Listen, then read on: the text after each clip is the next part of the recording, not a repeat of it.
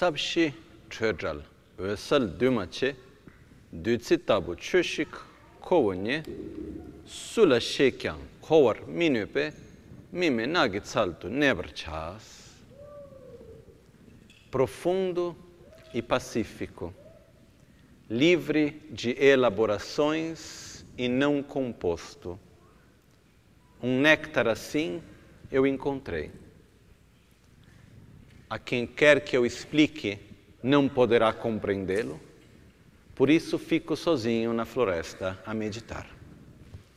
Essas foram as primeiras palavras que Buda Shakyamuni disse depois de ter atingido a iluminação. Né? E antes de tudo, todos, todos estão podendo me escutar bem? Ok.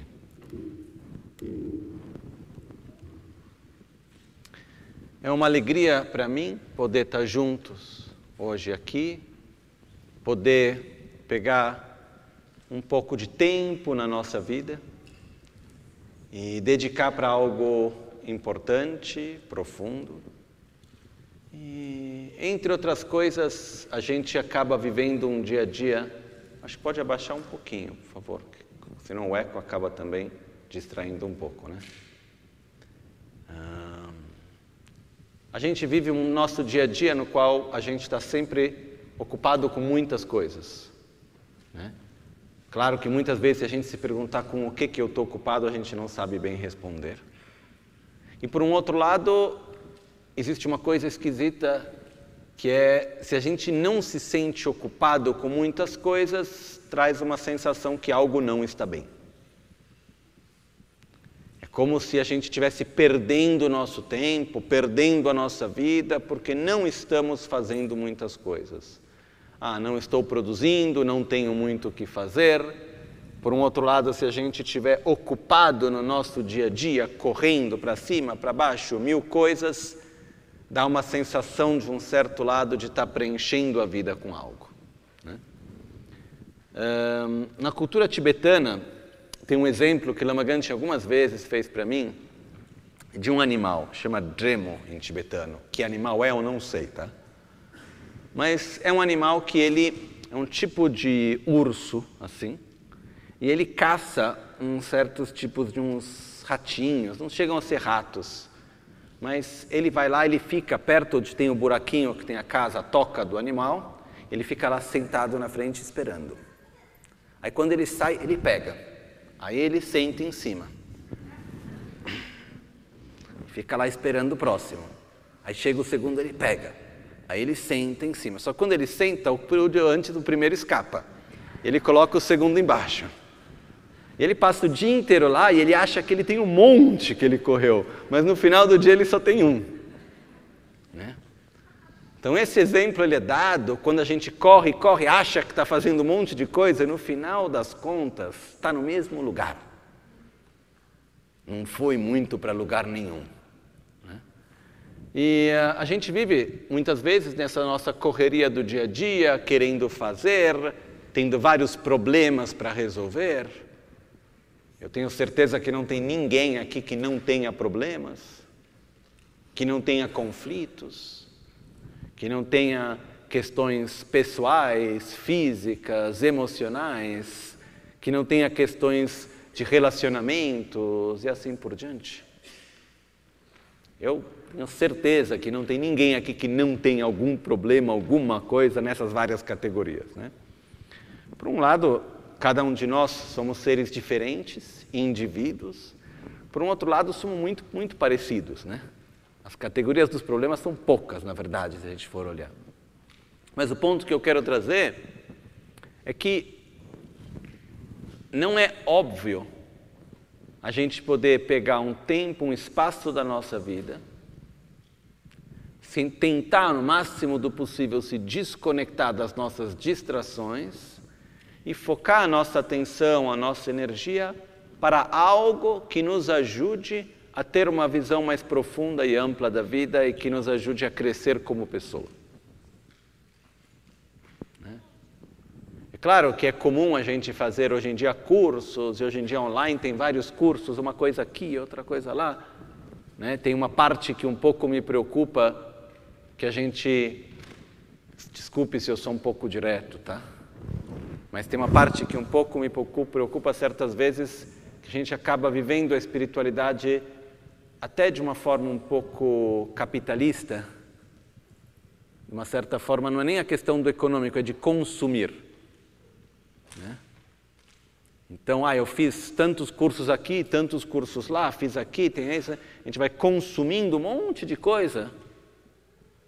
Porém, a gente precisa digerir e nutrir o nosso ser, não apenas consumir. Né? É um pouco o que acontece quando a gente consome mais vitaminas e minerais do que o corpo pode assimilar.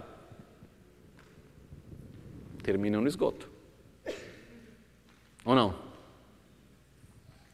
Então, da mesma maneira, a parte de adquirir informação e aprender coisas, etc., é bom. A gente vai falar sobre isso esses dias. Porém, o mais importante é a gente encontrar a forma e o espaço para poder assimilar, digerir, para nutrir o nosso ser e aplicar isso na nossa vida.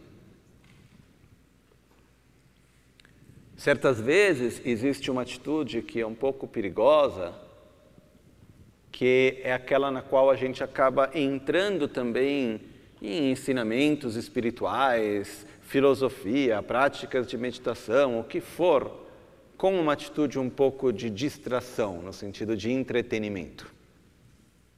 Né? Então a gente gosta, a gente está lá, está fazendo uma coisa, outra, ah, mas a gente acaba ocupando o nosso espaço com. Isso ocorre certas vezes quando o ensinamento em si, o receber o ensinamento, o fazer a prática de meditação, etc., se torna um fim e não um meio.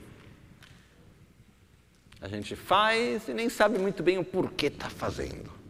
É gostoso, é legal e é. E está tudo bem, não tem nada de errado nisso. Porém, uma das coisas que eu queria ver juntos esses dias é de entender juntos que, na verdade, a gente tem aqui instrumentos extremamente valiosos para que a gente consiga, através deles, melhorar efetivamente a nossa vida e aquela das pessoas com quem a gente encontra e a gente tem que interagir durante a nossa vida. Ok?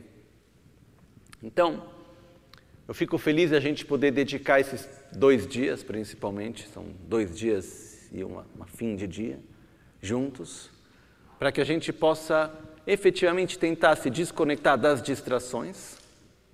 Então, vou fazer um pedido relativo a um dos principais objetos de distração, não é o primário, porque o principal objeto de distração é a nossa própria mente, mas o segundo é o celular. Ok? Então, o celular, quem trouxe ele? Tem alguém que deixou o celular em casa? alguém conseguiu, uma pelo menos. Quem não fez isso, deixe o celular no quarto. Não traga o celular para o Gompa. Ok? Não precisa tirar foto, não precisa gravar. A gente está gravando tudo com a câmera. Quando terminar o retiro, depois vai subir tudo no YouTube também. Então, não precisa gravar, não precisa fazer. Se alguém quer anotar, que é ótimo anotar, pegue papel, lápis, caneta, ok? Uh, principalmente porque senão o que acontece, esses objetos que são, eu vou ver que a gente encontra um reloginho para mim aqui, porque senão aí eu posso deixar o telefone fora. Mas é porque esses objetos, eles fora do fato de dar o horário, etc., tem essa tendência de, não, para hoje já foi, mas vai, para hoje já foi, amanhã, obrigado. Mas a gente tem tem essas coisas que ficam né, mandando mensagenzinha, então a gente está lá meditando, sentando, de repente acende uma luzinha. Hum. Chama a nossa atenção, ou não? Né? E, só do fato dele estar tá lá, aí foi colocado em modalidade de avião, já tem uma certa ansiedade que ele está em avião, modalidade de avião. Então, não, será que eu não. Quantas coisas será que estão lá dentro que eu ainda não sei? Será que me escreveram, não me escreveram, o que foi, etc. Então, um pouco a gente precisa se desconectar dessa nossa necessidade de estímulo, estímulo e de. Ok. Então, isso é uma coisa prática. logo de cara assim para a gente estar tá vendo. Um outro aspecto prático para a gente esses dias, para a gente poder usar da melhor maneira possível esse nosso tempo, é que o assunto que foi pedido para estar tá sendo falado nesse ensinamento, eu fiquei muito feliz desse pedido, porque normalmente, por muito tempo, cada vez que eu venho, vinha para o Brasil, ou em outros lugares também, em outros países também, é sempre o lama que tem que escolher sobre o que vai se vai ensinar. Né? E antigamente, tradicionalmente, não é assim. É feito um pedido, mesmo porque desde a época de Buda, uma das regras é que não se deve ensinar aquilo que não foi pedido. E uma vez que for pedido, pelo menos três vezes, não se pode não ensinar se se tem o conhecimento e as condições estão presentes. Então, o Sutra do Coração, que a gente vai estar vendo aqui durante esses dois dias, hoje vamos começar um pouquinho, é um dos ensinamentos mais importantes dentro dos ensinamentos de Buda.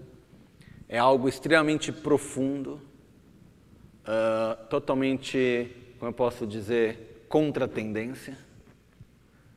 Então, não é fácil a gente conseguir entrar de verdade em sintonia, compreender. Então, para isso, a gente precisa criar espaço na nossa mente.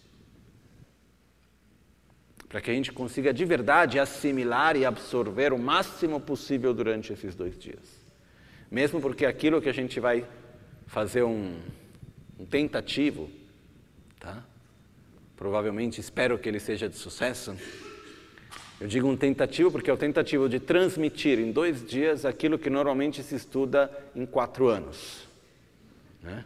Porque quando a gente fala, vamos ver o Sutra do Coração, o Sutra do Coração é a essência, é o resumo da correta visão da realidade e do caminho para realizar a correta visão da realidade. Isso é um assunto que, quando é estudado de uma forma mais profunda, etc., normalmente nos grandes monastérios, etc., são por volta de quatro anos de estudo. Né? Quatro anos quer dizer 11 meses ao ano, seis dias por semana, 12 horas por dia. E, então é colocado uma ênfase total nisso. Por que normalmente se dedica tanto tempo assim? Não é porque os ensinamentos em si e os conceitos em si sejam tão difíceis de entender mas é porque eles são difíceis de assimilar. Então, vai se dando voltas e voltas e voltas e voltas e voltas e voltas, até que gradualmente, no momento, a gente começa a entender uma coisa e não sabe nem muito bem de onde. Okay? Durante esses dois dias, a gente vai ser um pouco mais direto, não vamos dar muitas voltas, ok? Mesmo porque a gente não tem tanto tempo assim para dar tantas voltas. Né? Alguns dias atrás eu contei essa história de um um ocidental, um garoto que estava estudando, hoje em dia ele ensina medicina chinesa, e ele estava estudando caligrafia. Isso faz a diferença entre o sistema ocidental e oriental de ensinamento. Né?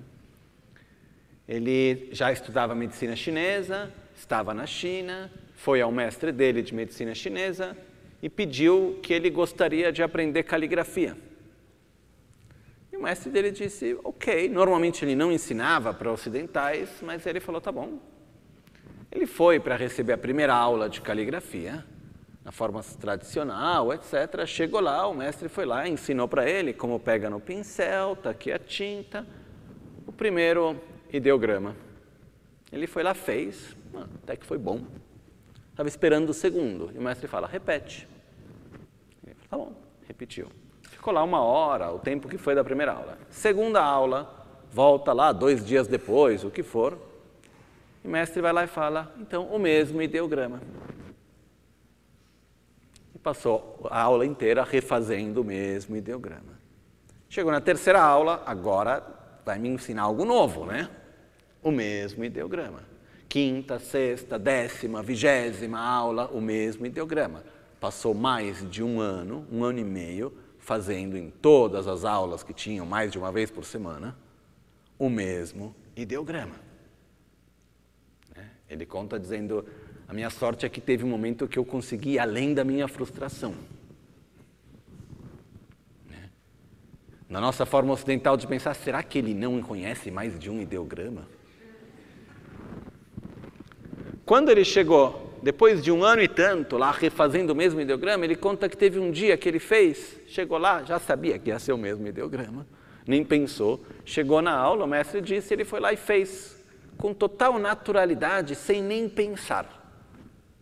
Quando ele fez aquele mesmo ideograma com total espontaneidade, sem ter que ficar pensando, de uma forma excelente, mestre disse: agora bem, e ensinou os outros 30, ou quantos eram, no mesmo dia. E ele soube fazer todos os outros com excelência. Essa é a forma oriental.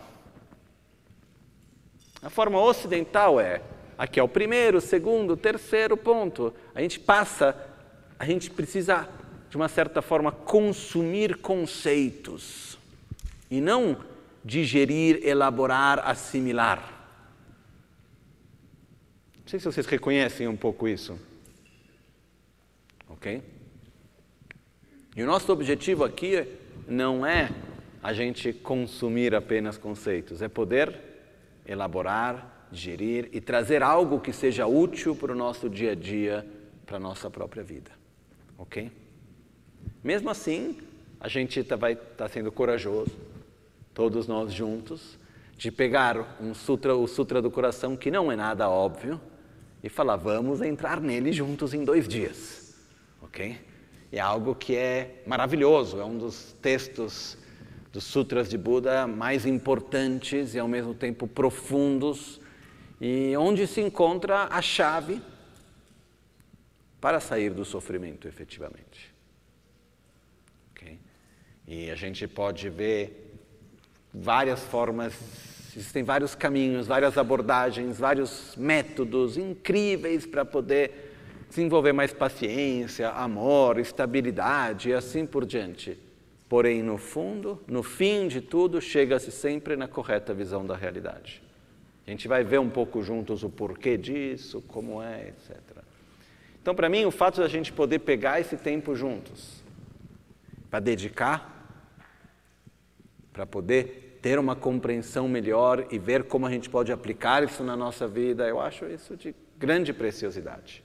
Né? Eu agradeço também da parte de vocês a confiança de estar aqui juntos.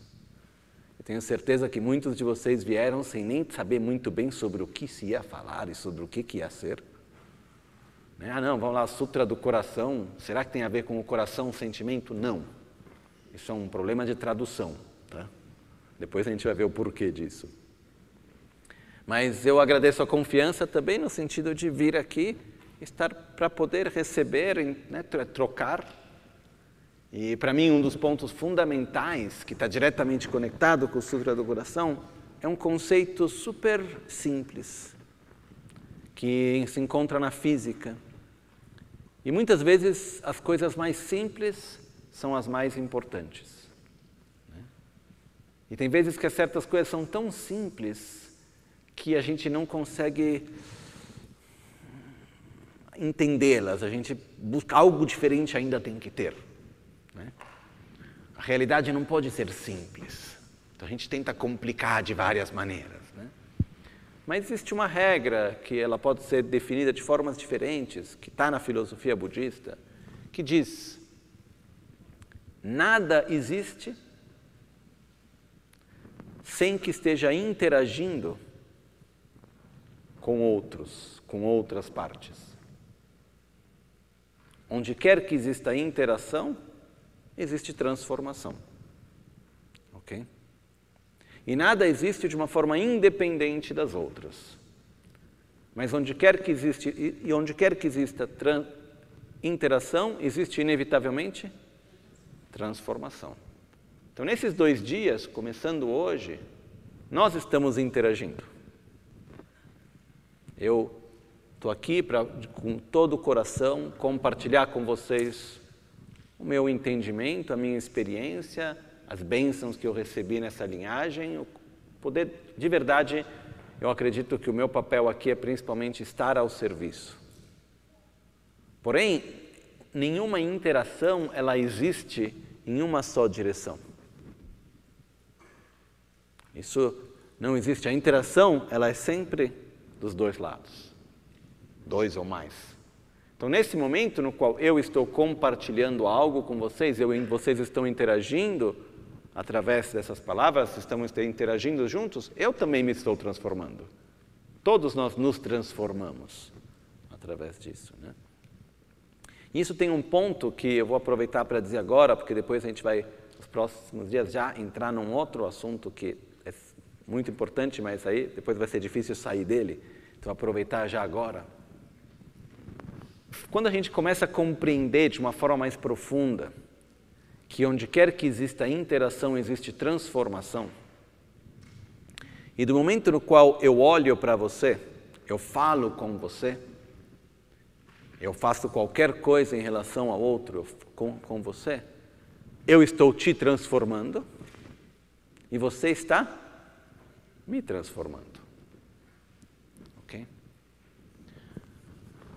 No nosso caminho de vida, onde a gente busca constantemente a felicidade, a gente busca constantemente superar o sofrimento, e alguns dias atrás eu tive um insight, que foi no dia que eu, da, que eu cheguei, no primeiro dia de ensinamentos. Quando eu estava. Eu me fiz a pergunta durante o ensinamento, e com isso eu já aproveito já para dizer que, quando eu falo essa interação que tem, eu aprendi muita coisa, muito mais ensinando do que estudando. E uma das coisas que eu, esse insight que eu tive foi por que, que a gente sofre? Por que, que existe o sofrimento e o prazer? O que aconteceria se não existisse sofrimento e prazer? Como espécie? A gente ainda existiria?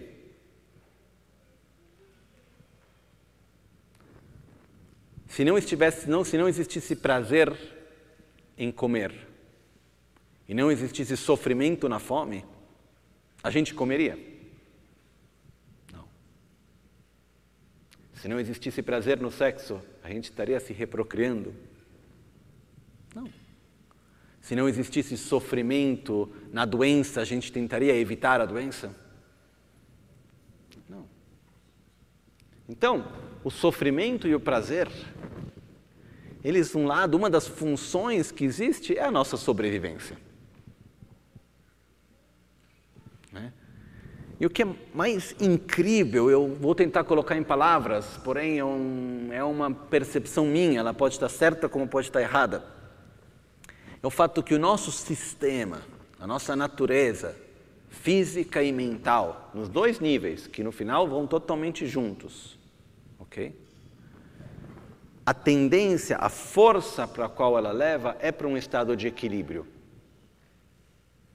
Então, quando nós temos um estilo de vida, fazemos algo que nos faz mal, que nos leva fora do equilíbrio, a gente sente mal-estar, sofrimento. É a bandeirinha que diz: olha que você está indo para o lugar errado. Quando a gente faz aquilo que nos aumenta o estado de bem-estar e equilíbrio, a gente tem prazer. E a tendência natural do nosso corpo é nos levar para o bem-estar físico para um equilíbrio físico. E a mesma coisa da nossa mente. No fundo,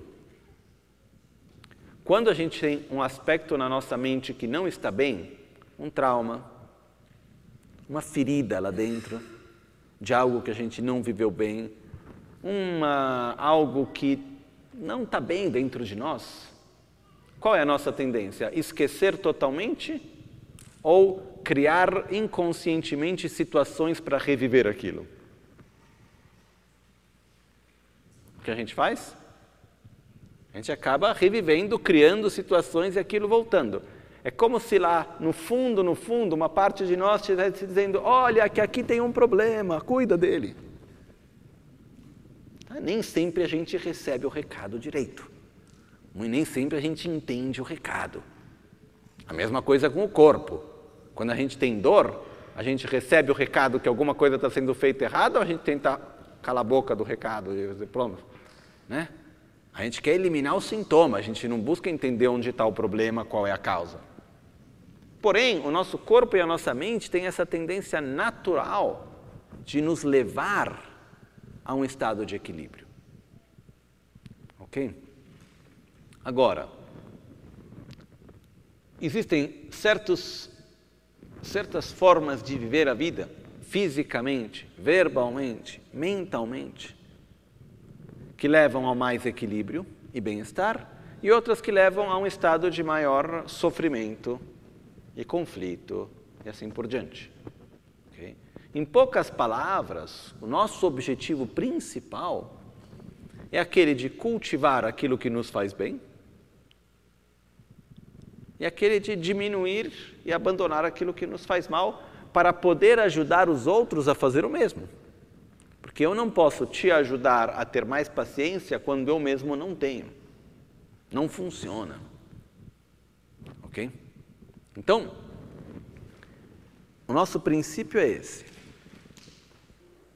Existem certas características da nossa mente, das nossas emoções, certas formas de agir e de viver que são aquilo que a gente pode chamar dos antídotos aos nossos venenos mentais, ou às nossas qualidades interiores. São características que a gente pode desenvolver cada vez mais, que de verdade podem sustentar um estado de bem-estar e felicidade. Né? Eu posso ter todo o dinheiro do mundo, não vai, me, não vai conseguir sustentar um estado de bem-estar e felicidade. Eu posso ter todo reconhecimento, fama, poder, eu não vou conseguir sustentar um estado de felicidade. Eu posso ter mil prazeres de todos os tipos, comer a melhor comida, o que for, não vou conseguir sustentar um estado de bem-estar e felicidade. Nada disso, quanto mais eu tenho, melhor estou. Porém, existem algumas coisas que quanto mais eu tenho, melhor estou. Quanto mais paciência eu tenho, melhor estou. Quanto mais estabilidade eu tenho, melhor estou. Quanto mais amor eu tenho, melhor estou. Quanto mais consciência, presença, sabedoria, harmonia, paz, compaixão, melhor estou. Ok? Então, uma das coisas mais importantes na nossa vida é a gente saber entrar em contato com essas nossas qualidades e cultivá-las. Né? Uma vez alguém me perguntou, Lama, mas eu quero desenvolver mais concentração. Como se desenvolve concentração? Se concentrando. Não tem nenhum outro grande mistério. Não existe a magia que de repente foi pum. Tenta-se, hein? A gente tenta fazer as coisas através de meios externos. Existe hoje em dia um capacete para desenvolver concentração. Não sei se alguém já ouviu falar disso. É uma coisa horrível. Não, é sério. É um capacete que se coloca e ele tem a função de inibir certas ondas cerebrais e para gerar um, um nível maior de concentração. Então eu li isso num livro e no qual quem contava isso era uma jornalista e ela tinha ido, ela tinha é, ido fazer um, uma, como se diz, uma pesquisa para fazer escrever um artigo num dos principais centros de formação militar americanos, onde formam os snipers, como diria em português, atiradores, ok? E levaram ela numa sala moderna, onde colocava uma arma na mão, uns óculos, e ela via uma realidade virtual, via toda uma situação, escutava tudo, etc. E a função era saber fazer a distinção entre quem era o bom e o ruim e matar o ruim, praticamente. E ela foi lá, disse que era uma tensão absurda, tentou, teve, sei lá, conseguiu atingir um objetivo de 20%, pareceu um tempo super longo, estava super tenso, etc. Então ela foi lá e viu que ela não era uma boa atiradora. Ok? Aí foram lá e falaram: agora vamos tentar de novo. Colocaram o capacete nela. Ela falou: colocou o tal do capacete, ligou, e ela sentiu assim como se fizesse tudo. Tempo fosse mais lento, perdesse qualquer forma de distração, ela foi fazendo o exercício. Quando terminou, parecia que tinha sido 10 segundos e ela atingiu 100 pontos sobre 100. Né? Ela falou, a coisa, primeiro ela falou, uau, que incrível. É quando tirou o capacete, a primeira coisa, quero mais, quero voltar. É como se de repente fosse um barulho absurdo em volta tudo. Ok? Eu vi, por exemplo, só estou tocando nesse assunto para fazer uma dizer perigo, cuidado, porque eu vi para vender na internet esse tipo de capacete para meditar. Ok? E alguém poderia dizer: nossa, que legal, né? Coloca o tal do capacete e vai lá, concentração perfeita. O problema é que depois não se sustenta. O nosso processo interno, ele deve ser gerado, isso tem vários textos que falam sobre isso, que as nossas emoções, etc., quando elas são geradas de dentro para fora, elas têm um poder de se sustentar. Quando a gente tem condições externas, que podem ser situações, podem ser substâncias, ou qualquer outra coisa que nos vai induzir a uma certa experiência, ela não se sustenta. A gente cria uma dependência com a substância, com a situação. Então, a importância da gente poder gerar as nossas qualidades de dentro para fora, poder nos conectar com isso, ok? Porém, então isso é uma das coisas mais valiosas que a gente pode fazer para nós mesmos, é nos conectar com nossas qualidades e desenvolvê-las, nos familiarizar com sentimentos profundos de amor, de gratidão e assim por diante. Isso é uma das coisas mais importantes que a gente pode fazer na nossa vida. Mesmo porque cada vez que eu sinto um certo sentimento virtuoso, virtuoso quer dizer aquilo que traz bem-estar e felicidade a médio e longo prazo, cada vez que eu tenho um sentimento de amor, de paciência, de gratidão e assim por diante, eu estou me familiarizando com aquele estado mental. Então, quanto mais eu tenho, mais fácil vai ser gerar ele. Okay? É uma pena, porém o contrário acontece o mesmo. Quanto mais eu sinto raiva, mais eu vou sentir facilmente raiva. Ok? E assim é para qualquer outra coisa. Tem um debate que se ocorre em alguns, quando a gente está estudando filosofia budista e tal, que se diz que para que a gente possa desenvolver compaixão e amor, que são duas manifestações do mesmo sentimento. O amor é o sentimento que o outro seja feliz, é a atração pela felicidade do outro. E a compaixão é a aversão ao sofrimento do outro. Porque eu não quero que você sofra. Porém, para que eu possa desenvolver amor e compaixão, eu preciso ter alguém quem eu ame ou a quem eu sinta compaixão. Okay? E nesse debate diz, ok, então para que eu possa desenvolver isso, eu tenho que sentir isso em relação a alguém. Mas o que vai acontecer quando tiver o último ser senciente? O resto, todo mundo já virou Buda. E só estiver lá o último. Como que vai poder desenvolver amor e compaixão se não tem mais ninguém para amar? Para ter compaixão. Amar sim, mas ter compaixão não tem mais ninguém. Porque como que eu vou desejar que não sofra quando não tem sofrimento? Né? E quando a gente debatia isso, tal, tinha um ponto que eu falava, é um problema que a gente não tem que se preocupar tanto ainda. Quando chegar o um momento, alguma solução vai se encontrar. Mas tudo isso para dizer o seguinte: uma das experiências mais valiosas e profundas que a gente pode ter é a experiência de ver o outro independentemente de nós mesmos. É a experiência de conseguir, e não é óbvio, amar de uma forma altruísta. Conseguir de verdade transcender o eu e o meu. Não é óbvio, não é fácil. Mas quando eu estou diante de alguém e eu vejo esse ser, Pode ser uma pessoa, um animal, um inseto, o que for.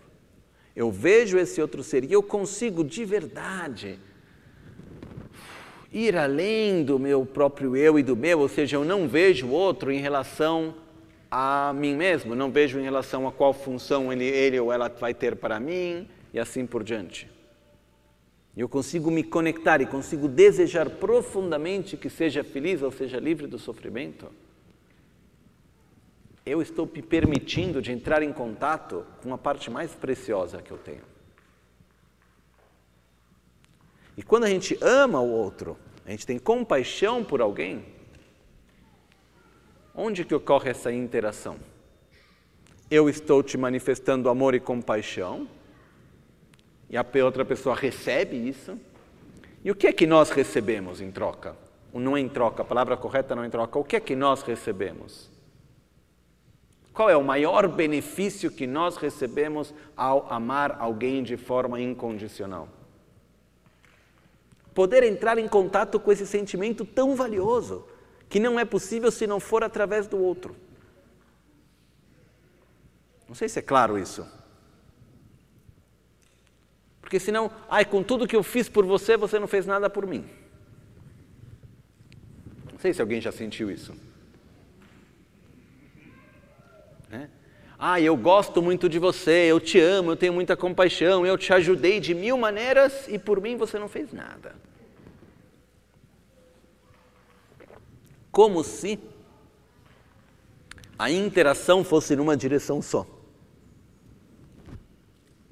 Eu estou dando para você, agora está na tua vez de dar a mim. Quando na realidade, no momento no qual eu estou dando, eu estou recebendo. Porque é apenas através do outro que eu posso entrar em contato com a parte mais bonita e especial de mim.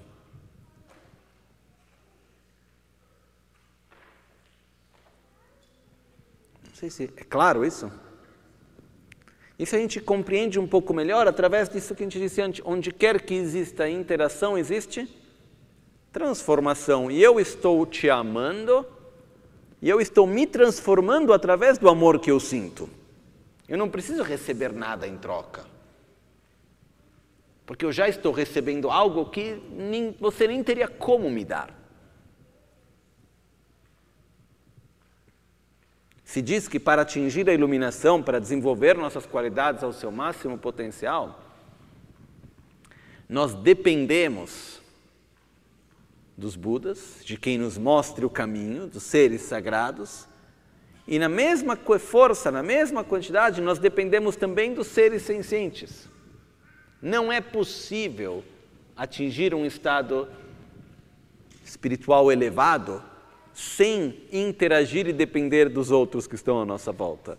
Porque é apenas através dos outros que nós podemos entrar em contato com a parte mais bonita de nós. Né? Eu tive uma experiência, alguns anos atrás,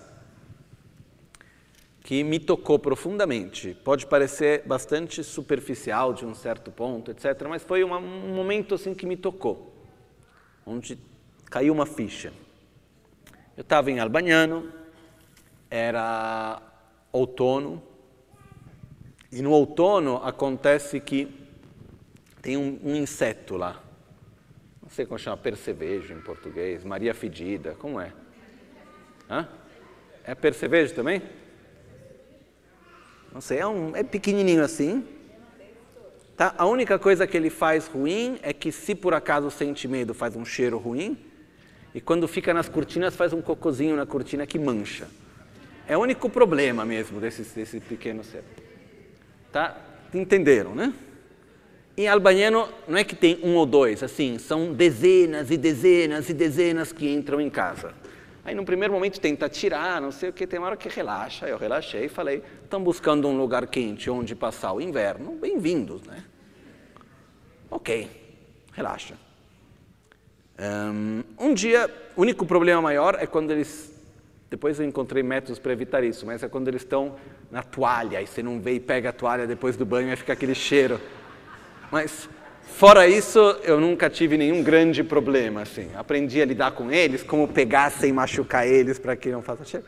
Tudo bem. Um dia eu estava, acabo de tomar banho, estava para me secar e eu vejo no canto assim, onde tem a banheira, em cima, tinha estava meio molhado, e estava um desses bichinhos bebendo água. E uma coisa que acontece é que quando a gente vê o outro que faz algo parecido com nós, a gente cria uma certa simpatia, né? Tem uma empatia que vem lá, ai que bonitinho, está bebendo água, né? Como se inseto não bebesse água. Uh, no momento no qual eu vi aquele momento que ele estava lá bebendo água, eu não sei porquê, naquele momento, mas é como se todo o resto da existência deixasse de existir eu consegui ver aquele pequeno ser e sentir um carinho, um amor enorme por aquele inseto. E durou aqueles segundos, aquele tempo que for de verdade, de poder ver que é um ser que está lá tentando ser feliz da sua maneira, evitando o seu próprio sofrimento, tentando a sua sobrevivência, como cada um de nós está fazendo a nossa. E quando, quando terminou aquele momento mágico, eu tinha um sentimento de alegria, de bem-estar, como poucas vezes ocorre. Não é que o percevejo estava me abençoando ou algo assim, mas foi através daquele ser que eu pude entrar em contato com uma das partes mais preciosas e valiosas e bonitas de mim mesmo. E quando a gente se permite entrar em contato com essa nossa parte, isso dá uma energia e dá uma alegria, um bem-estar, como nada mais faz.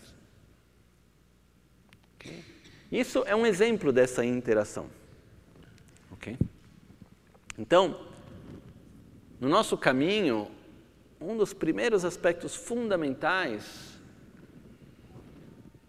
é a gente compreender que, no final das contas, Quanto mais a gente tiver obcecado pelo eu e pelo meu, pela nossa própria autogratificação, quanto mais a gente viver cada situação, cada pessoa, cada coisa através da minha necessidade, do meu, né, da minha imagem, tentando nutrir o nosso próprio ego e a, a, em função do eu e do meu, quanto mais a gente viver dessa maneira, mais nós vamos sofrer. Mais difícil se torna cultivar e desenvolver as nossas qualidades mais profundas que sustentam um estado de felicidade real. Não sei se é claro isso. Okay? E não é óbvio. Por quê? Porque a gente não está acostumado. A gente vive desde muito tempo, sei lá se tem um início, não tem início, não faz nenhuma diferença. Fato está que a gente está condicionado, familiarizado num nível muito profundo em nos relacionar com tudo e com todos através do eu e do meu. Então, o mundo inteiro acaba se dividindo em nove categorias: as pessoas, as situações, os objetos, Aquilo que faz bem a mim é meu amigo. Aquilo que faz bem ao meu amigo é meu amigo. Aquilo, aquele. ok? Não tem que ser necessariamente uma pessoa, pode ser uma situação, pode ser um objeto. ok? Aquilo ou aquele que faz mal ao meu inimigo é meu amigo. Então, tem o meu amigo, tem o amigo do amigo e tem o inimigo do inimigo. Todos os três são amigos, ou seja, eu tenho atração. Aquele que faz mal a mim, ou assim eu percebo, é meu inimigo, aversão. Inimigo quer dizer que tem aversão. Aquele que faz mal ao meu amigo é meu inimigo. Aquele que faz bem ao meu inimigo é meu inimigo. Ou seja, tem o meu inimigo o inimigo do meu amigo e o amigo do meu inimigo. Os três são inimigos. E depois tem aqueles que não fazem nem bem nem mal para mim, para o meu amigo e para o meu inimigo, e eu sou indiferente. Lembramos-nos que, na realidade, a indiferença é uma das maiores formas de violência que existe hoje.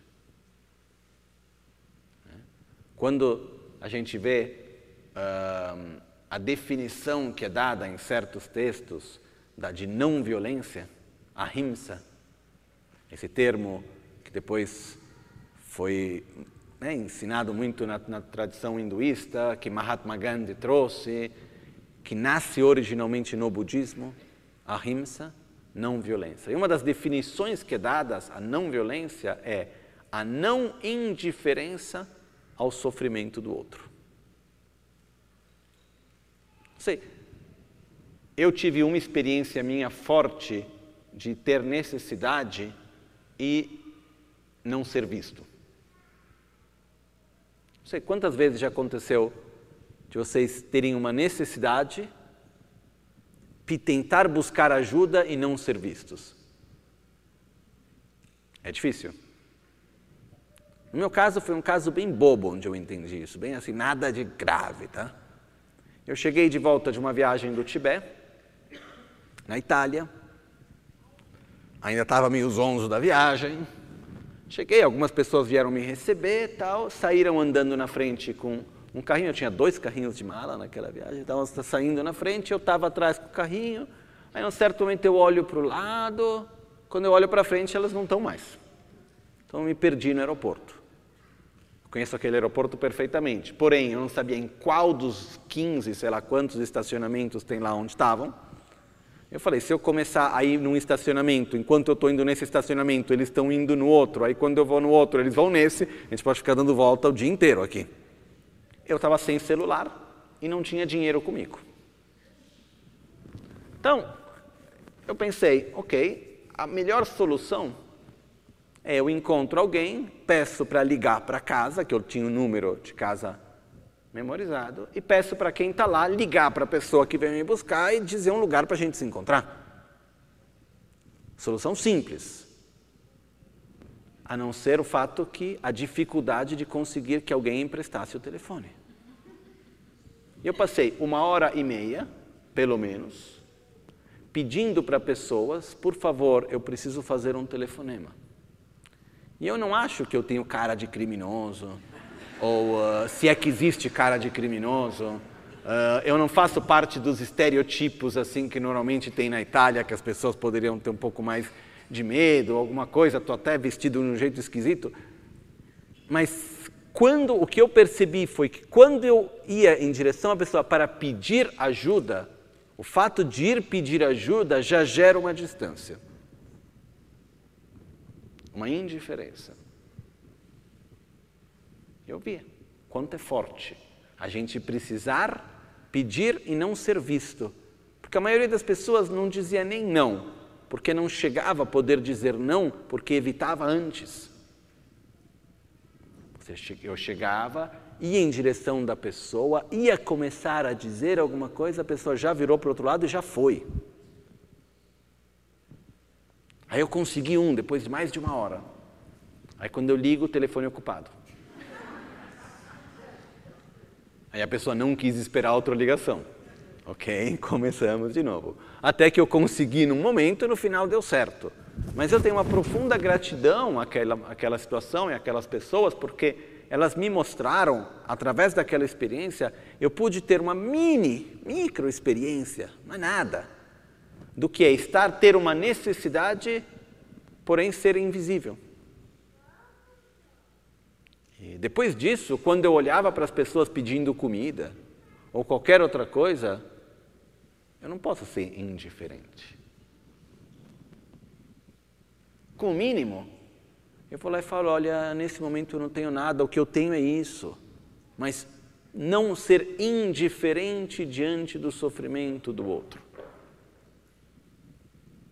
A indiferença diante do sofrimento é uma forma de violência.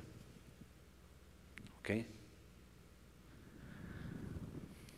Abro e fecho uma parênteses rápida. A gente, ao mesmo tempo, ao não ser indiferente ao sofrimento do outro, a gente também não deve ser indiferente aos nossos próprios limites. Ok? Ninguém pode resolver tudo e ajudar todos.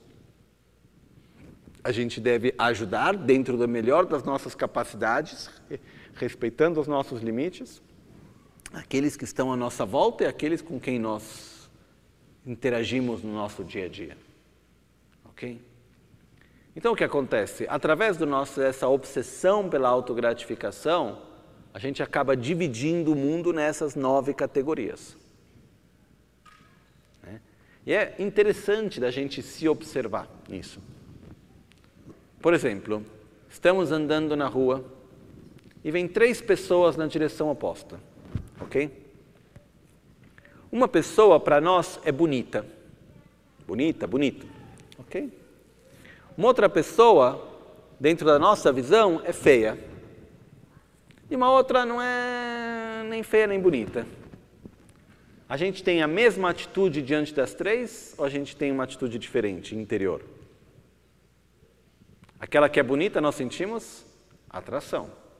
Aquela que, segundo nosso ponto de vista, é feia, nós temos aversão. Aquela que não é nem feia nem bonita, indiferença. Okay? O que acontece se a gente pode somar? É bonita, porém está vestida de uma cor. É bonita, porém tem algo que representa um estereotipo ao qual eu tenho aversão. É feia, porém tem um mala na mão. Então já teve uma atração aí, já teve algo que conectou. Ok? Então o que eu quero dizer é que a gente constantemente vive através desse jogo. E é importante a gente começar a se ver dentro dele. É importante a gente observar as nossas próprias dinâmicas e ver como nós vivemos através desse jogo de atração e aversão e indiferença. E como que todos os momentos a gente está lá vendo o outro em referência a nós mesmos. Isso é cansativo. Mesmo porque, através dessa mesma raiz, essa obsessão à autogratificação, não só temos nove categorias mas nós nos relacionamos a todas as nove categorias de três maneiras, principalmente. Quando a gente está diante de alguém, que a gente gosta ou não gosta daquela pessoa, mas o que acontece quando essa pessoa tem algo a mais do que nós? É mais bonita, mais inteligente, recebe mais atenção, tem algo que nós gostaríamos de ter e não temos, e assim por diante. Quando o outro tem mais do que nós, qual que é a nossa forma natural? Regozijo. O que sentimos? Inveja. Existe uma pequena aversão. Ok? Quando a gente está diante de alguém que é como nós, é bonito como eu, é, é, tem, recebe a mesma atenção, é algo que para nós é importante, mas a gente vê o outro como igual. O que, que a gente tem? Companheirismo, competição. Eu tenho que me mostrar melhor. E quando alguém tem menos? A gente tem compaixão, vontade de ajudar? Arrogância. Nos colocamos com uma atitude de superioridade. Então, Muitas vezes, se a gente for olhar, a gente vive nesse jogo constante de se sentir superior, de querer competir e de ter inveja. Não descansa nunca.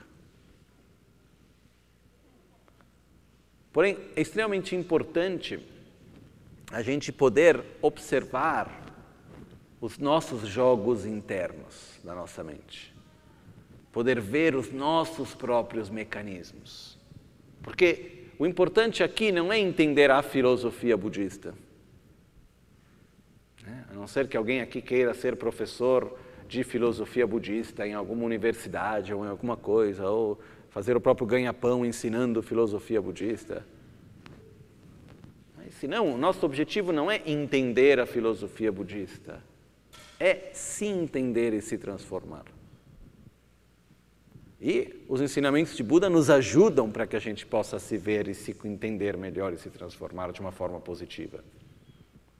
Então, o ponto não é entender como o egoísmo, a obsessão, a autogratificação gera sofrimento. O ponto é entender como o meu egoísmo E a minha obsessão pela autogratificação gera sofrimento em mim.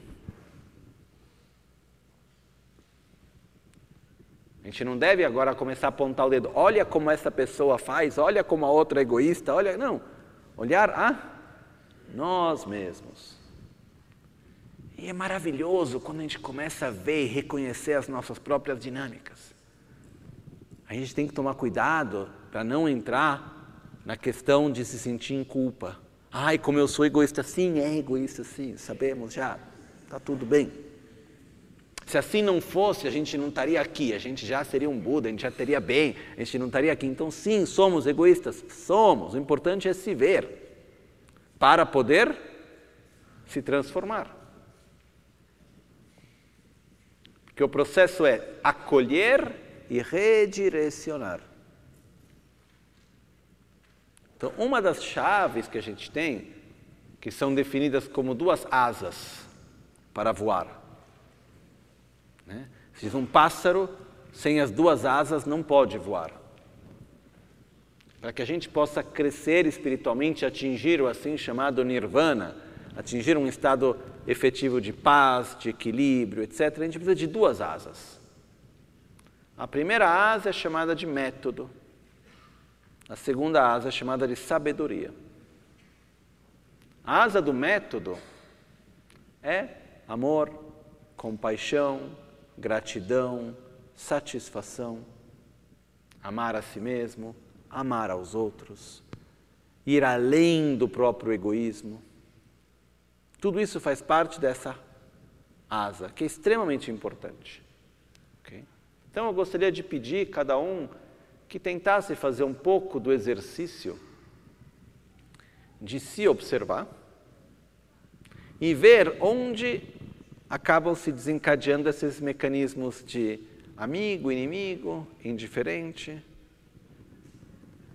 e, um, inveja, competitividade, arrogância, a nossa necessidade de se comparar com os outros, né? a nossa dificuldade de ver a nós mesmos independentemente do outro. Como que a gente muitas vezes está lá buscando a forma para nutrir a nosso próprio ego. Okay? Eu peço desculpa, eu tenho uma certa alergia a isso. Então, por isso é uma coisa assim que tem vezes que eu, eu, tenho, que eu tenho que aprender algo. Por exemplo, uma das grandes qualidades de Lama Ganche Rinpoche, que eu ainda tenho que realizar, é que o Rinpoche tinha isso que ele resumia chamando de ser ego-friendly não eco-friendly, mas ego-friendly, né? Que no final das contas é compaixão. Em ser ego-friendly, quer dizer, você é feito assim, eu vou me adaptar à tua realidade, não vou tentar impor de forma diferente. Então, por exemplo, tinham pessoas que aconteceu, eu vi isso algumas tantas vezes, a minha percepção, olhando de fora, tá? que manifestavam na minha forma de ver uma grande necessidade de reconhecimento, e aí tinha uma coisa de nutrir o próprio ego muito forte, e parecia que o Rinpoche ia lá e ele colocava ainda mais lenha no fogo. né? E eu olhava, eu ficava assim, como se diz em português, inorridido, como fala? Que horror, quando a gente nossa, que coisa mais horrível. Horrorizado, eu ficava horrorizado. Eu ficava, não, Rinpoche, o que, que você está fazendo? Como assim? Você não está vendo que está fazendo besteira? Você vai, deixa fazer ainda mais, ainda mais, ainda mais força. Mas através disso, o que, que ele fazia? Ele ia lá e caçava o gancho, e trazia para o lado, e depois direcionava. Era a forma de poder acolher a pessoa na forma como ela era, no, com todos os seus aspectos, de tudo como é, e poder direcionar. Eu, por um lado, não sei porquê, quando eu vejo essa coisa de nutrir o próprio ego de um jeito, me dá alergia, assim, uma coisa que. Hum, é, eu tenho uma certa dificuldade, isso é um problema meu, tá? Estou sendo aqui uma pequena confissão. Mas o fato é, a gente precisa de verdade ah, não se enganar.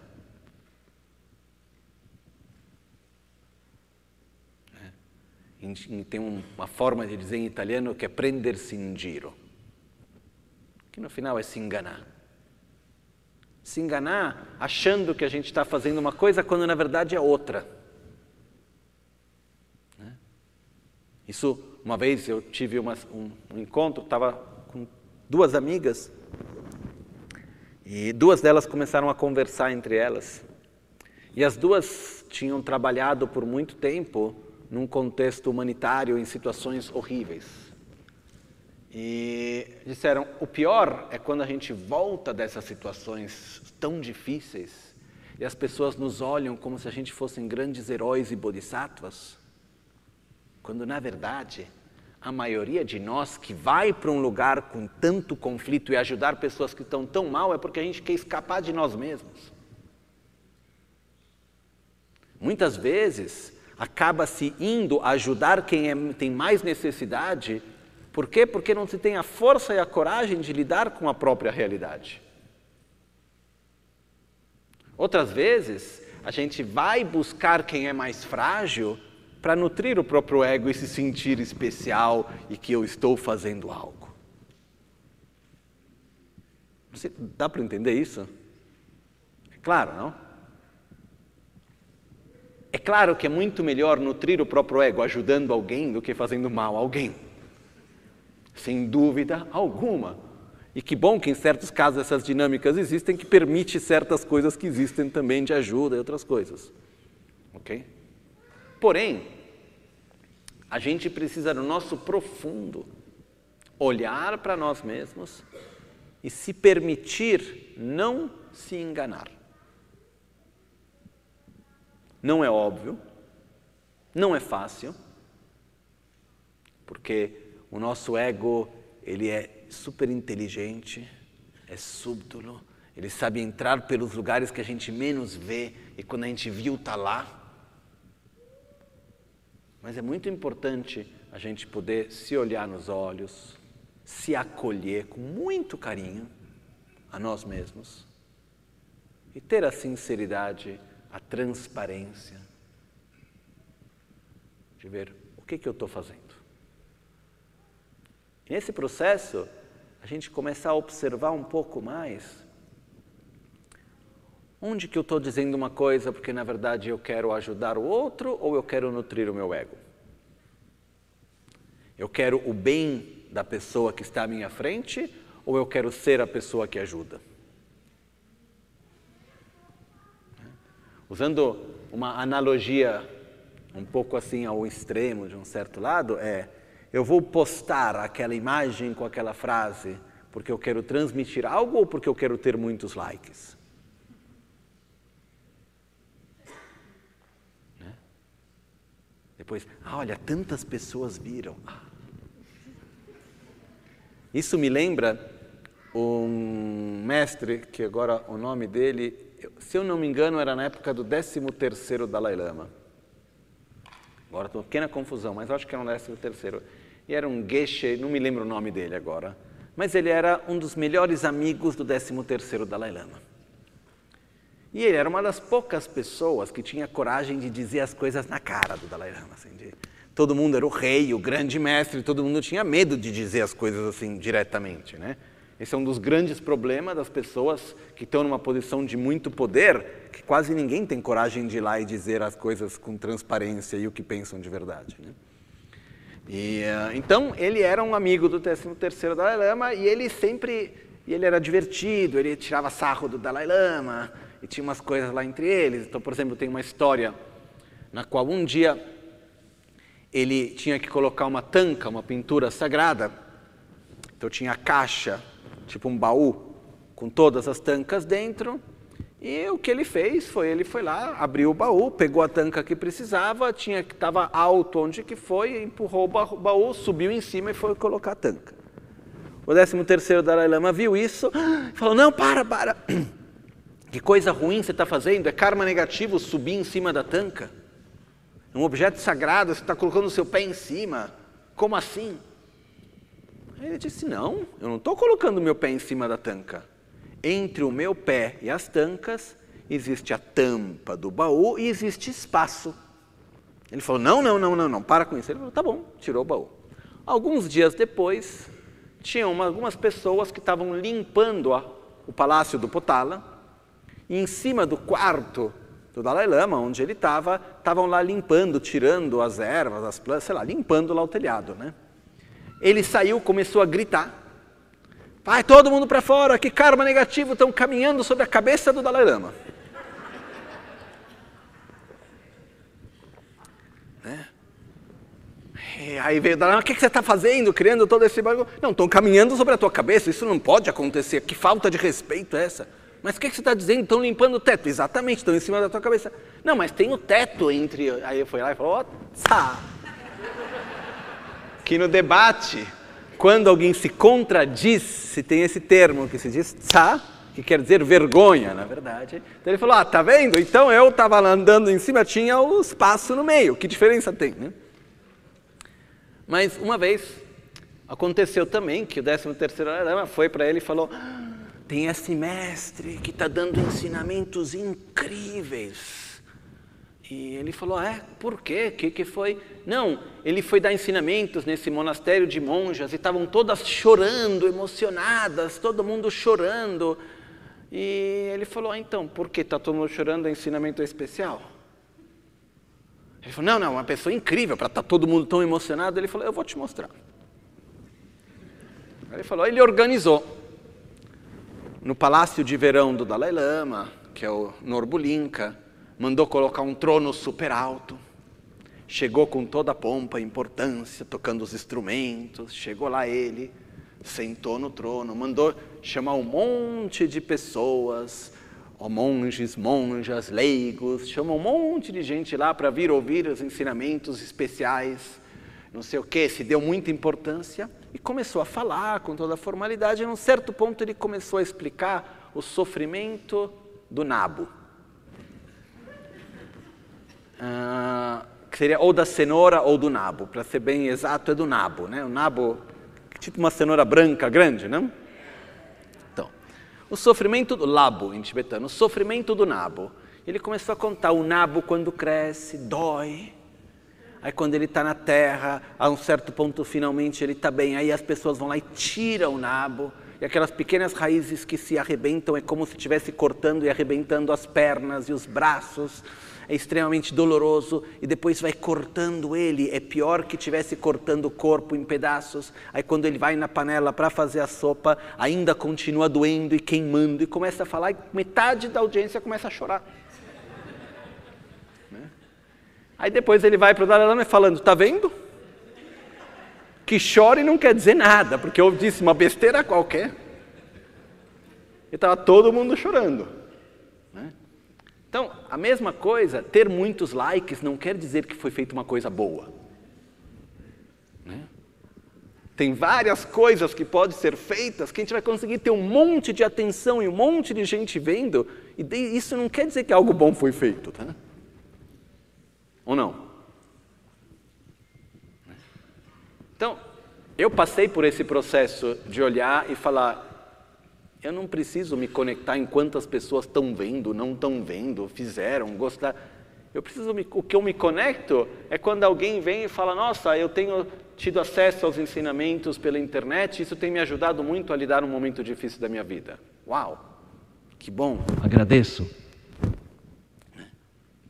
Mas tudo isso para dizer que a gente precisa se observar e ver quais são as nossas dinâmicas. Eu faço pela beleza e pela importância do que eu faço ou pelo reconhecimento que eu quero ter? Como eu me relaciono?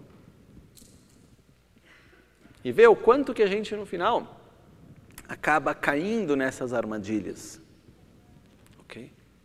E quando a gente entra no mundo espiritual, budista e assim por diante, muitas vezes a gente pensa que a gente saiu das armadilhas, mas a gente continua dentro delas.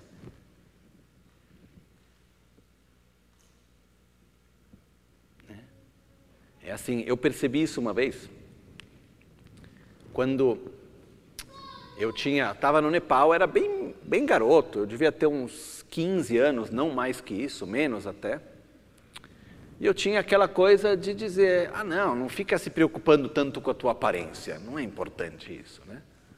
E eu ainda hoje penso assim. E eu não lembro mais com quem era, a gente estava lá no Nepal, tinham várias pessoas ocidentais também, tinha algumas moças que estavam indo no cabeleireiro. E ficava aquela coisa, ai, meu cabelo foi bem cortado, ai, não foi bem cortado, ai, ficou bom, ai, não ficou bom, eu não sei o que, eu estava tirando um pouco sarro delas, assim, falando, mas o que muda do seu ser e da tua essência, se o cabelo está de um jeito ou de está de outro, eu não sei o quê. E um dia eles estavam indo no cabeleireiro, eu fui junto para cortar o meu cabelo. E aí estava lá cortando o cabelo com a maquininha, chegou na metade e a máquina quebrou. E não tinha outra máquina para substituir. E eu fiquei com o cabelo metade cortado, metade não cortado, né? E eu, quando eu saí de lá, eu estava com uma sensação tão assim, ai, que coisa esquisita, né? E, e, e a preocupação de um certo lado da minha aparência. Aí eu fui lá para mim mesmo e fiz, tá, né? Ou seja, tá vendo? É, no final é a mesma coisa. É o apego pela aparência. Né? Tem até aquele que quer pas passar a aparência de quem não se preocupa pela aparência. Aí você pega aquela pessoa que faz, não, aparência não quer dizer nada. Aí você vai lá e coloca uma gravata, todo bonitinho. Ai, não, isso eu não coloco. Por quê? Então, existe, a gente tem que tomar cuidado, porque o nosso ego, ele trabalha de forma tão súbdulas. E vai entrando de jeitos que a gente menos espera. Mas o nosso objetivo não é ser religiosos, não é ser espirituais. Nosso objetivo não é fazer parte de algo e se sentir especial por algo. Nosso objetivo é transformar o nosso ser de uma forma profunda para que a nossa interação com o mundo ajude esse mundo a ser um lugar melhor para que a nossa interação com cada pessoa e cada ser que a gente encontrar possa ser beneficiados. E que nós possamos viver com mais paz, equilíbrio, bem-estar, felicidade. Esse é o ponto no final das contas. E como se diz nos ensinamentos do Lojong, do treinamento mental, nos sete pontos do treinamento mental, onde tem os votos e os conselhos, os os últimos dois pontos do sete, tem um ponto que diz Tukcheng sepan e ladutumi ab. Tukcheng sepan quer dizer abandone o alimento envenenado. E o outro ponto diz: não permita que os deuses se tornem demônios. O que isso quer dizer? O alimento é algo que existe para nos nutrir. Porém, se a gente coloca um pouco de veneno no alimento, ao invés de nos nutrir, ele vai nos machucar, a gente vai acabar ficando doente, etc. Nos faz mal, ok? Da mesma maneira, a prática espiritual, desde escutar o Dharma, meditar, estudar a filosofia, praticar, ajudar os outros, praticar a generosidade, tudo isso são, a princípio, técnicas, instrumentos e ações para nutrir o nosso ser num nível mais profundo. Porém, se a minha meditação, o meu estudo do Dharma e qualquer outra prática virtuosa, espiritual, estiver envenenada, com a obsessão, a autogratificação, porque eu estou fazendo isso porque eu quero nutrir o meu ego de um jeito ou de outro, em vez de nos fazer bem, aquilo pode acabar nos machucando. E não transforme deuses em demônios, é porque os deuses são algo extremamente virtuoso, positivo, os demônios o contrário. Quer dizer, não faça com que as práticas espirituais que têm o objetivo de diminuir o egoísmo aumentem ele. Ok? Então, um dos pontos fundamentais para isso é do momento no qual a gente tem um caminho espiritual sincero, verdadeiro, etc., isso não faz de nós melhor que ninguém. A gente não precisa e não deve se sentir superior a ninguém pelo fato de ter um certo caminho ou um certo entendimento e assim por diante. O que nós temos são condições maravilhosas, que nós devemos saber utilizá-las da melhor maneira e não deixar a vida passar diante dessas condições que nós temos. Isso sim. Então, não estava em programa hoje falar absolutamente de nada disso. Porém, antes de entrar no método, antes de entrar na sabedoria, eu queria dar uma pequena base do método. E o método se desenvolve através do amor, através da compaixão, através de nós nos permitirmos ver e aceitar e acolher o outro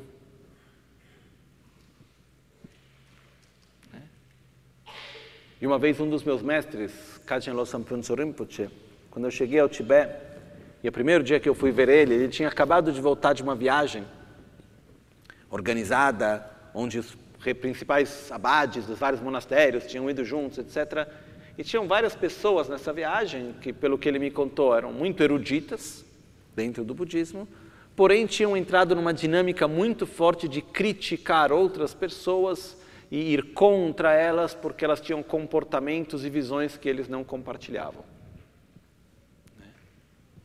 E meu mestre estava chocado e ele disse, triste, ele falou, nesse contexto a raiz do budismo se perdeu, perdeu. É inútil saber tanto do Dharma, mas se não tiver a raiz, o resto não serve. A raiz é a compaixão. E ele me disse, quando você está diante de alguém que age e pensa de uma forma que você acha que seja totalmente errada, o que, que você deve fazer? Destruir ou ajudar? Ajudar. Acolher, encontrar o meio para poder ajudar o outro. Não sei se é claro isso. A nossa tendência qual é? Oposição, distância, amigo, inimigo. A gente tem que fazer um esforço na nossa vida, no nosso pequeno, no nosso dia a dia, de ir além, de transcender essa divisão de amigo e inimigo. E lembrando, usando palavras de São Francisco, entender que quanto mais eu dou, mais eu recebo. Não porque dando o outro vai me dar, porque no momento no qual eu dou, eu já estou recebendo.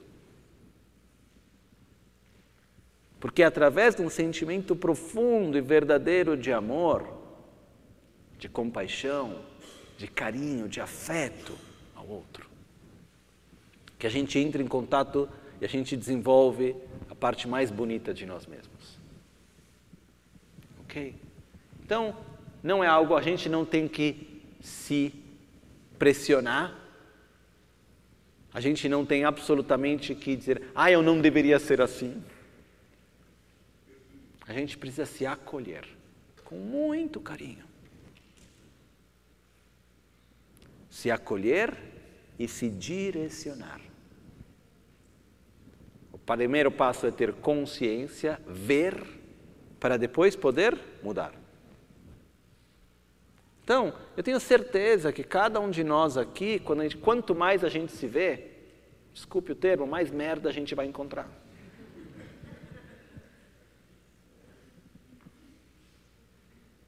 Quanto mais profundo a gente olhar, mais coisas que a gente nem imaginava que estavam lá a gente vai encontrar.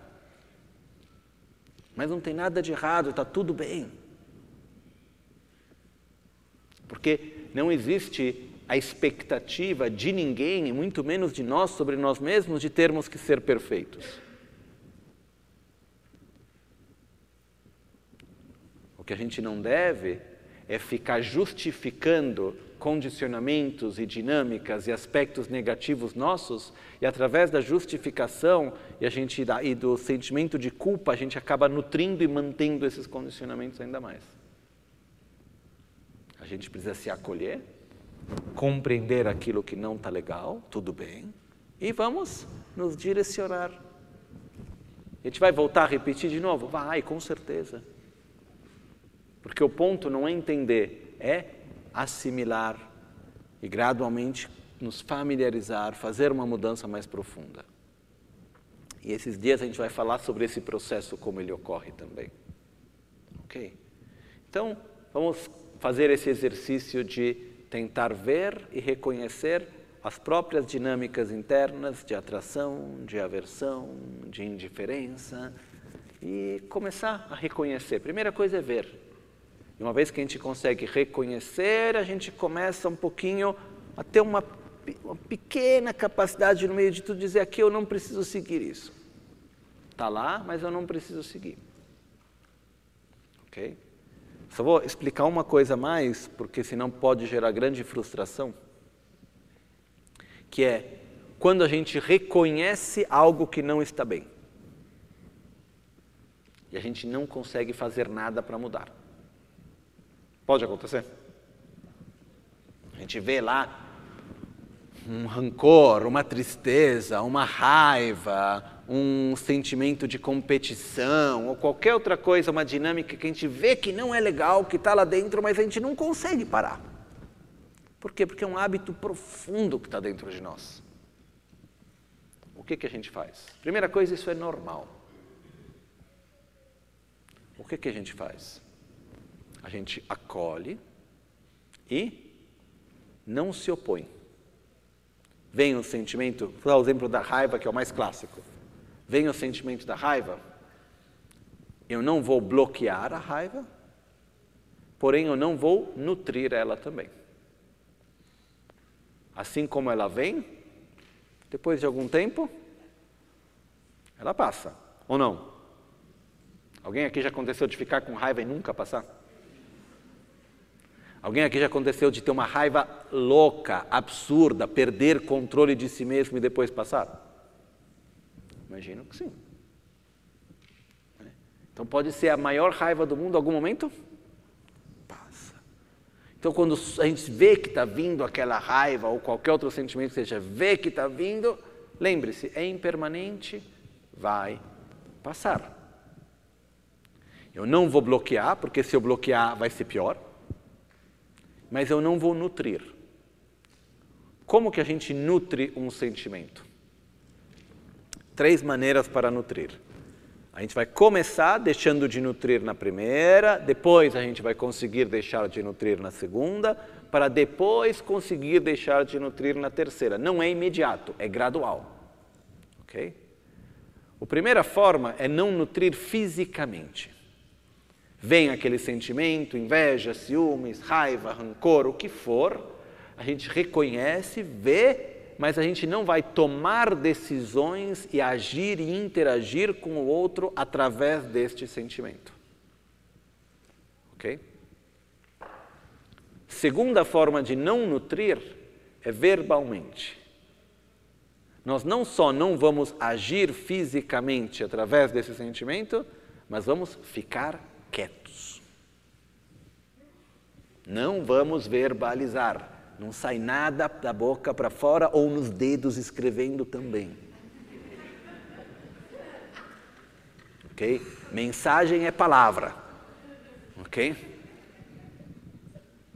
Então, segura a mão, faz assim, fecha a boca. Antigamente era só fechar a boca, hoje a gente tem que segurar a mão também. É quase mais segura a mão do que fecha a boca. Ok? Por que isso? Porque quando a gente materializa o sentimento através das ações, eles se tornam ainda mais fortes. A gente vai estar reforçando um hábito. E a terceira forma de não nutrir é não entrar em um diálogo interno com aquele sentimento. Ah, eu sei que eu não deveria ter raiva, mas você viu o que aconteceu, né? Ah, porque essa pessoa fez isso, ah, que não deveria ter feito, porque isso. Eu sei que eu não devo reagir com raiva, mas eu não estou totalmente errado, né? A gente vai começar a entrar e justificar a raiva e entra num debate interno e fica naquele diálogo, isso e aquilo. Não. A gente vai estar nutrindo a raiva dessa maneira. Então o que acontece? Vem, não bloqueia e não nutre, ignora. Está lá, tudo bem, está aí. Respira, toma água, dá uma volta, faz alguma coisa porque mais cedo do que mais tarde vai passar. Quando a gente consegue deixar que essa onda venha, a gente não se deixa levar por ela fisicamente, verbalmente, mentalmente, e ela vai, ela termina mais fraca do que começou. Quando a gente reage e a gente se deixa levar fisicamente, verbalmente ou mentalmente, na maioria das vezes ela termina muito mais forte do que começou. Aquele, aquele hábito se torna ainda mais forte dentro de nós. Ok?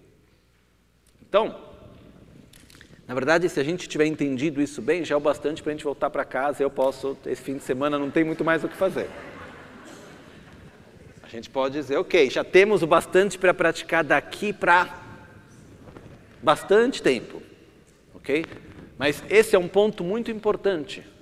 A gente vê as nossas dinâmicas, reconhece e não nutre.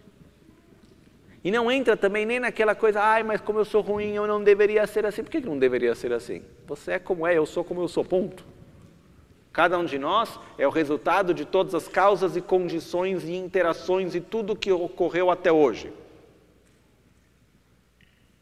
Ai, mas eu entendi, eu, eu, eu sou melhor do que isso. Não é.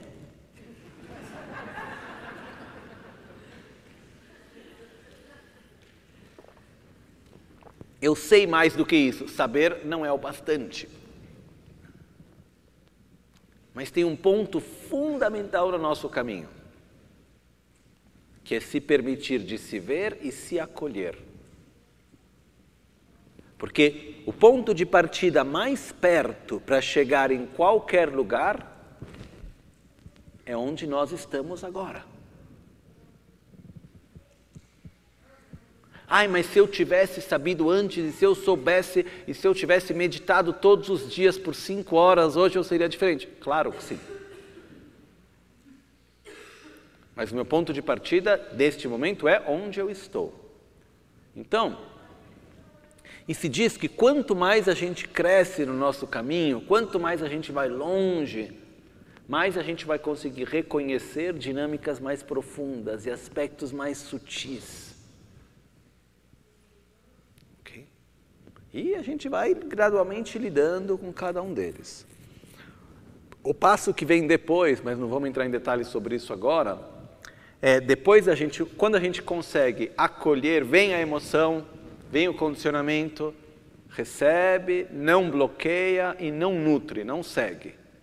O passo que vem depois é a gente conseguir gerar intencionalmente o antídoto, o oposto. Ok? Mas aí já é mais para frente, a gente começa pelo primeiro. Eu gostaria de pedir que a gente desse uma certa atenção para observar o nosso próprio egoísmo se acolher com carinho, nos lembrar que amar só nos faz bem. A aversão, o ódio, a raiva, não importa a quem seja, não importa o que acontece do outro lado, sentir raiva, ódio, rancor, etc., só nos faz mal.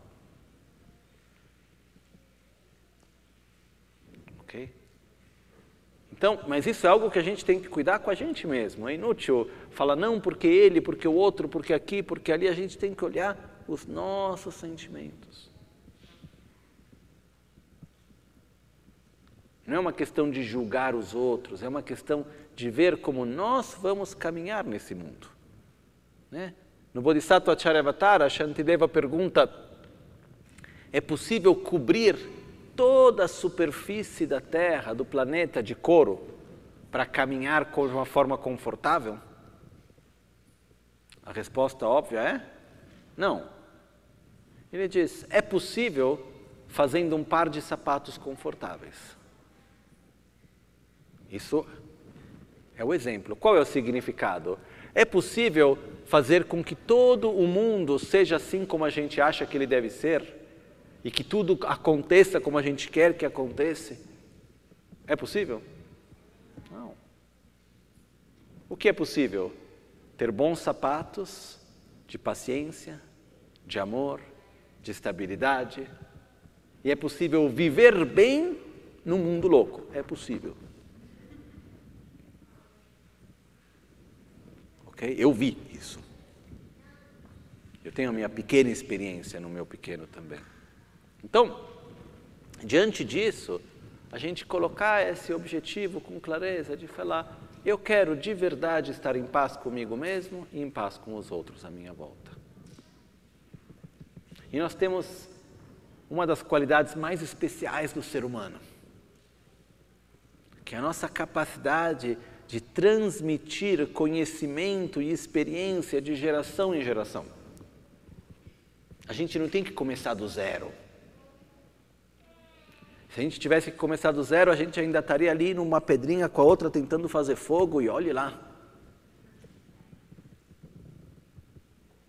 O que, que se faz quando a gente aprende algo, quando a gente estuda na nossa sociedade? Em todos os ramos de conhecimento a gente acaba recebendo conhecimento e experiências que vieram de gerações e gerações, que foram se acumulando e se transformando.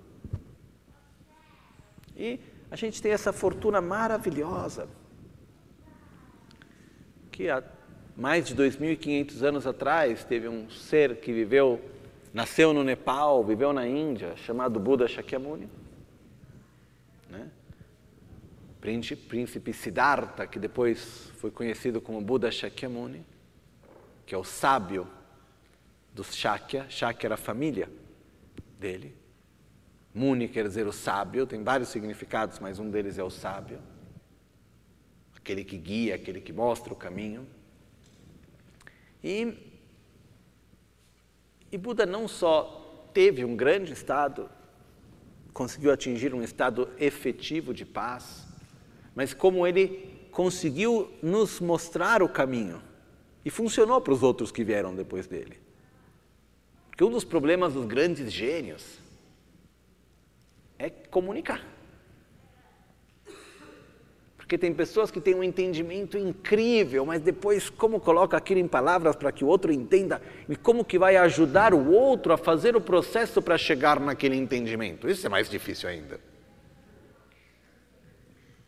E uma das grandes qualidades de Buda foi aquela de ter conseguido encontrar os meios e as palavras e os métodos para nos ajudar a chegar no mesmo resultado. É fácil? Não. É possível? Eu acredito que sim. E a gente tem essa fortuna que esses métodos e conhecimentos foram passados de geração em geração, chegando até nós hoje. E um deles é chamada Correta Visão da Realidade.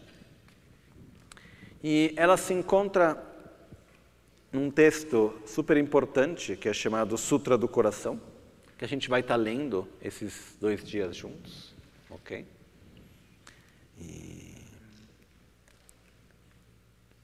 Antes da gente pegar o Sutra do Coração efetivamente, a gente vai ler ele juntos, tudo. Ele nos leva para um dos aspectos mais importantes dos ensinamentos da prática budista, com uma característica que tem hoje em dia, que para nós, eu acho que no mundo no qual a gente vive hoje, ajuda, para não usar outra palavra, que é o fato que a ciência moderna, ela hoje valida totalmente a visão que Buda trouxe e o método principal que Buda deu. A diferença principal que a gente tem hoje, dentro da visão budista, que a gente vai estar entrando nesse ponto, e uma é a visão que tem da mecânica quântica, do meu ponto de vista, não é tanto sobre a visão. É como é interessante porque a mecânica quântica chegou no resultado observando o mundo externo. Buda chegou no mesmo resultado observando o mundo interno. E chegou. Né? Eu até trouxe um livro de um físico moderno, que tem uma parte no qual ele fala sobre isso, que eu vou, quero ler uma passagem para vocês. Mas o ponto mais importante é tudo bem, entendi os fenômenos e aqui e ali, mas e agora o que, que eu faço? O que, que isso serve para mim? Porque né, eu me lembro uma vez que um, um dos grandes filósofos ocidentais, eu li um documentário, eu vi isso, um dos grandes filósofos debatendo, falando, tipo, ah, tem quem diz que tudo existe, tem quem diz que nada existe, a gente passa a vida inteira debatendo, mas quer saber de uma coisa? Não faz nenhuma diferença, a vida toca. E a vida segue para frente. Que você diga que existe, que você diz que não existe. Fato está que eu estou aqui, que eu tenho ciúmes, que eu tenho raiva, que eu tenho rancor, que eu tenho tristeza. E aqui temos os problemas do dia a dia. A diferença fundamental é que Buda nos mostra como que a visão errônea que a gente tem da realidade, a forma como nós lidamos com cada situação e com nós mesmos, é a raiz do sofrimento e como poder desconstruir isso e inverter esse padrão. E, e na verdade, a gente vai estar tá vendo o mantra. Repitam após mim. Tayata, Gate Gate, Paragate, Parasamgate, Bodhi, Swaha. Tayata, Gate Gate, Paragate, Parasamgate, Bodhi, Swaha. Tayata, Gate Gate, Paragate, Parasamgate, Bodhi, Soha. Assim é ir, ir, ir além, ir ainda mais além, estabelecer a perfeição. Essa é a tradução do mantra. Ok? Tayata, assim é. Gate, ir. Gate, ir. Paragate, ir além. Para samgate, ir mais além. Bodhi, perfeição. Swaha, estabelecer. Ok? E tem duas traduções que podem ser feitas, que uma é na qual se mostra o caminho e a outra na qual se mostra o caminho já realizado. Então, uma é foi, foi, foi além, foi ainda mais além, estabeleceu-se a perfeição. Né? Mas de todo o mantra, a parte mais importante que a gente vai ver é Tayata, que em tibetano é Ditate, quer dizer assim é. A pergunta é assim é o que e como é. Tá? Essa é a primeira pergunta, porque é o assim é que permite de ir, ir, ir além, ir ainda mais além e estabelecer a perfeição. A pergunta que a gente vai ver esses dias é ir para onde, de onde, além do que. E o que, que é que nos permite isso? Ok? Então a gente vai estar tá vendo isso junto. Tem duas maneiras de ver o Sutra do Coração. Eu escolhi de ver na qual a gente vai partir do mantra para entender o Sutra. E a outra maneira, a gente parte do sutra para entender o mantra. As duas têm o mesmo significado. Então a gente vai partir do mantra essa vez, para poder compreender melhor o sutra. Ok? Eu gostaria de pedir que durante esses dois dias que a gente vai estar aqui juntos, a gente tente. Eu não vou pedir que a gente faça retiro de silêncio, tá? Mas que a gente tente usar a palavra de uma forma respeitosa e significativa. Okay? Tem um lado que eu acho super importante, que é o fato que para muitos de nós é a primeira vez que estamos juntos fisicamente depois de dois, três anos, porque durante todo o período da pandemia e lockdown, etc., não tiveram momentos de convivência juntos. Eu acho isso super valioso e importante. Então, uma das razões que eu gosto de poder fazer retiro num lugar separado é a gente poder se desconectar do nosso dia a dia um pouco mas também poder ter um momento entre, quando está comendo, depois poder conversar, mas tentar levar as conversas de uma forma significativa. Ok? Se quiser falar da Copa, pode falar do jogo, mas o futuro é incerto, não sabemos, é inútil ficar elaborando sobre ele. Falar, foram dois gols, o primeiro mais ou menos, o segundo bonito, pronto, acabou.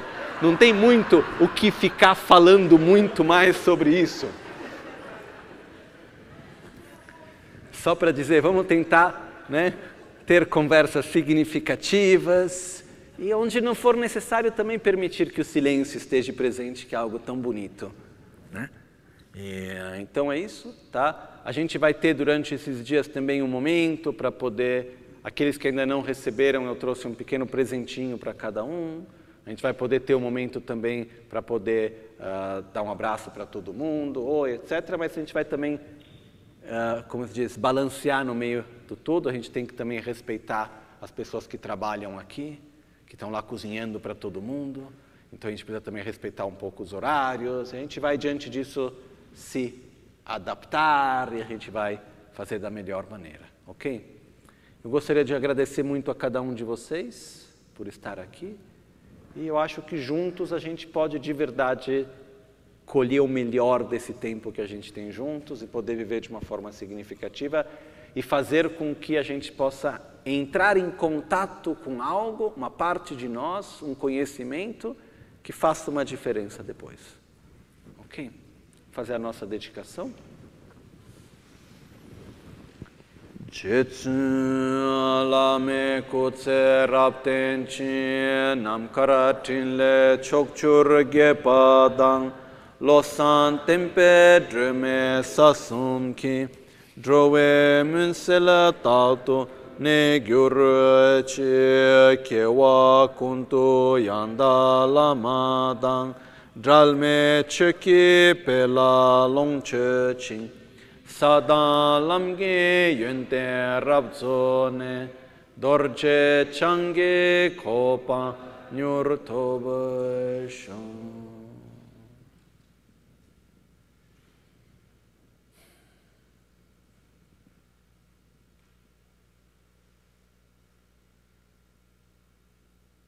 Repito.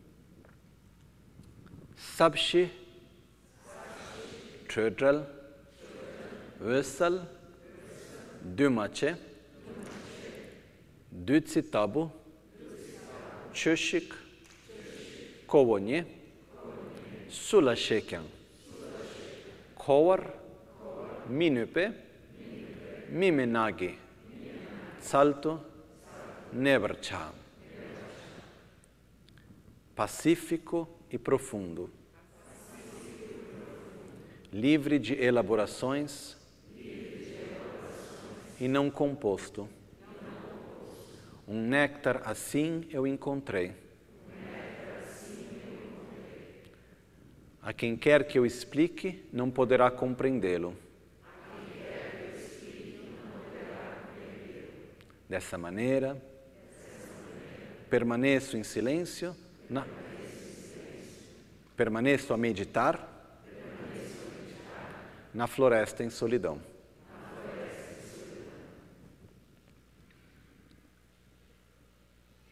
Depois que Buda passou sete semanas meditando solitariamente na floresta, uh, essas primeiras palavras foram ouvidas por Brahma e Indra. Brahma e Indra são dois devas, dois seres do reino dos deuses, seres que não têm um corpo físico como nós. E eles viram o estado que Buda atingiu e foram a Buda pedindo que Buda pudesse transmitir e ensinar e ajudar no caminho de como atingir isso. E foi depois que Buda aceitou e foi então em direção do que hoje é Varanasi, na época também já era Varanasi, na verdade, em lugar chamado Sarnath, numa floresta, num bosque, onde Buda então começou a ensinar as quatro nobres verdades, começou a ensinar, é daí onde nasceu os ensinamentos. Porém, as primeiras palavras de Buda foram essas.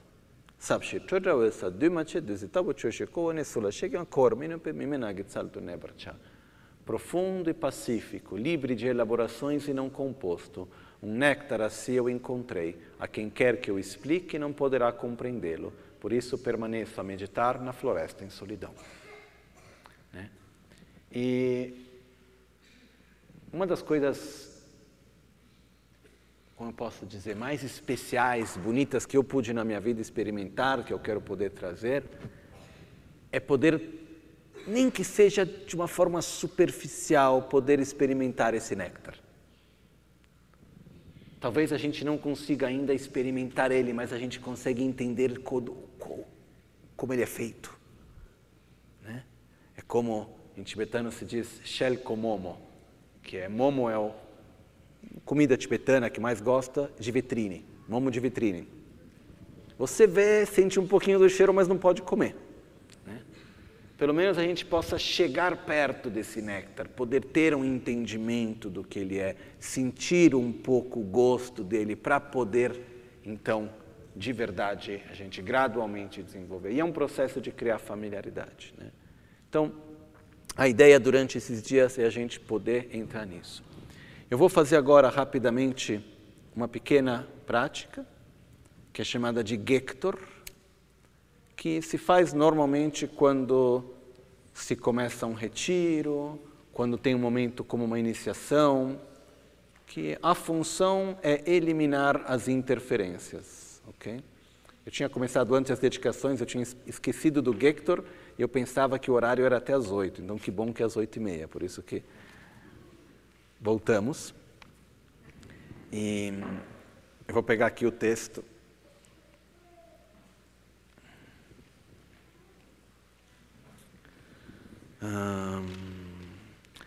o Gector é uma prática que é feita para eliminar as interferências. Existem três tipos de interferências.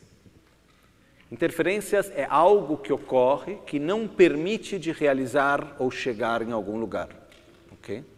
Que interfere, que bloqueia.